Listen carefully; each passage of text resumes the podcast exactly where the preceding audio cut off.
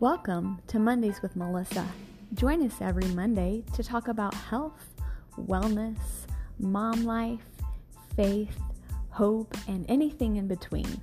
I'm your host, Melissa Rolfs. I'm a holistic health and life coach, and I help women break free from sugar and stress eating so they can be calm, confident, and in control.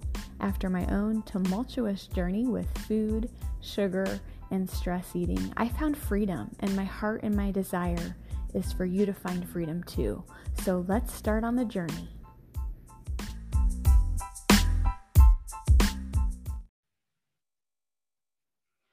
Hello, hello, and welcome back. This week, I want to continue the conversation that was started last week regarding summer and kids being home and just a little bit of some of the struggles that I have had. And I just want this episode to kind of be about some truths of the summer because I don't know about you guys, but I love Marco Polo. I feel like it is such a fun app. If you're not familiar with it, let me tell you about it real quick.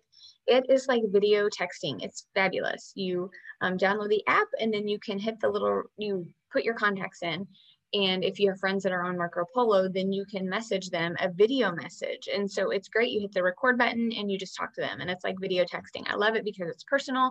You can see faces, you can get the expression, you can hear intonation. Whereas with a text, you miss all of that. Even I feel like with Voxer, you don't get the facial expressions.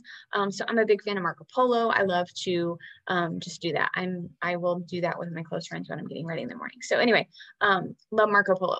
And I had a Marco Polo my friend the other day and just say, please tell me that you feel this way with technology in the summer as well, because I I don't like it. I don't like that most of the summertime the kids want to be on screens. Like we live in a beautiful state. We have a pool. Like there are things that they could do outside which would be my preference but it seems like they would much rather sit on a screen and sometimes i think we just need to know that we're not alone in things and so i sent her this message and i'm like please just tell me i'm not alone in this and her reply back was so great you guys and i just want to encourage you um, that if you're a mom that's home with your kids this summer i think we're normal um, and what she said was, some days I just want to rip the technology out of their hands and I just want to throw it away.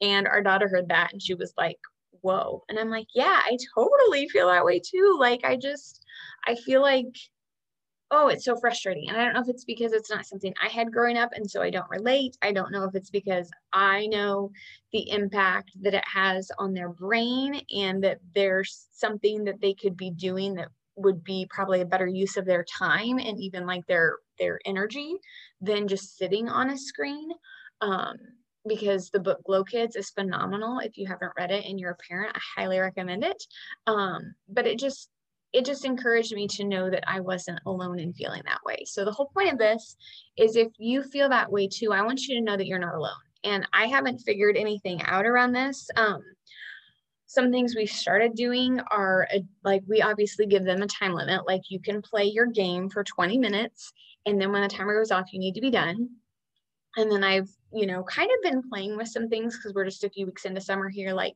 if you do this if you read if you spend time off of a screen if you do physical activity then maybe we could add some more time later. And so it's kind of used as an incentive which i hate because it feels like bribery but at the same time it's getting them to do something off the screen. Um, if you listen to the episode last week i talked about finding something to do outside of the house. That kind of plays into that because it gets them away from the screen and i feel like if they're not around it the temptation isn't there. Um so if you have any ideas on screens and kids in the summertime please let us hear them. We would love to hear what's working for you because i feel like this is something we're all as parents kind of struggling with. I think it's a very common theme.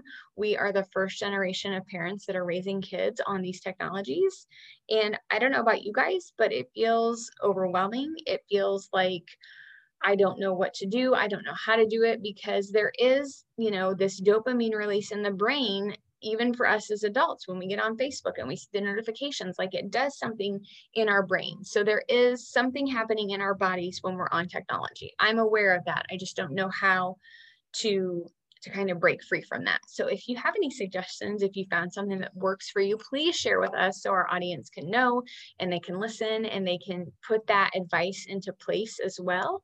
Um, because it's a struggle. And maybe part of my struggle is the expectation is that I expect that I'm this mom who has all of these fun things done in programs and activities and things scheduled, and my kids won't want to be on the screen because they'll want to do that those activities. So maybe part of it is on my end and I receive that if that's the case. Um, but the whole point of this is just to let you know that if you are a mom and you feel like you're struggling with screens in the summer, you're not alone. Maybe we should start a support group or something. Um, because it's overwhelming and it's daunting. And I think I've also kind of made peace with the fact that if my kids want to use the technology to be creative, if they want to make videos, if they want to edit videos, you know, that's okay. That is um, using their creative brain. It's not just playing a game, it's not just watching a show. It's actually using a different part of their brain because they're thinking and they're responding. So maybe that's a justification on my end. Um, but I kind of had that epiphany the other day. So I'm going to wrap up. But again, if you have any insights on this, please let us know. We would love to hear. But I just want you to know that if you are feeling this way as a mom, you're not alone. So I think it's important for us moms to stick together. I think it's important for us to be real and honest and truthful about what's going on and some things we're feeling and experiencing.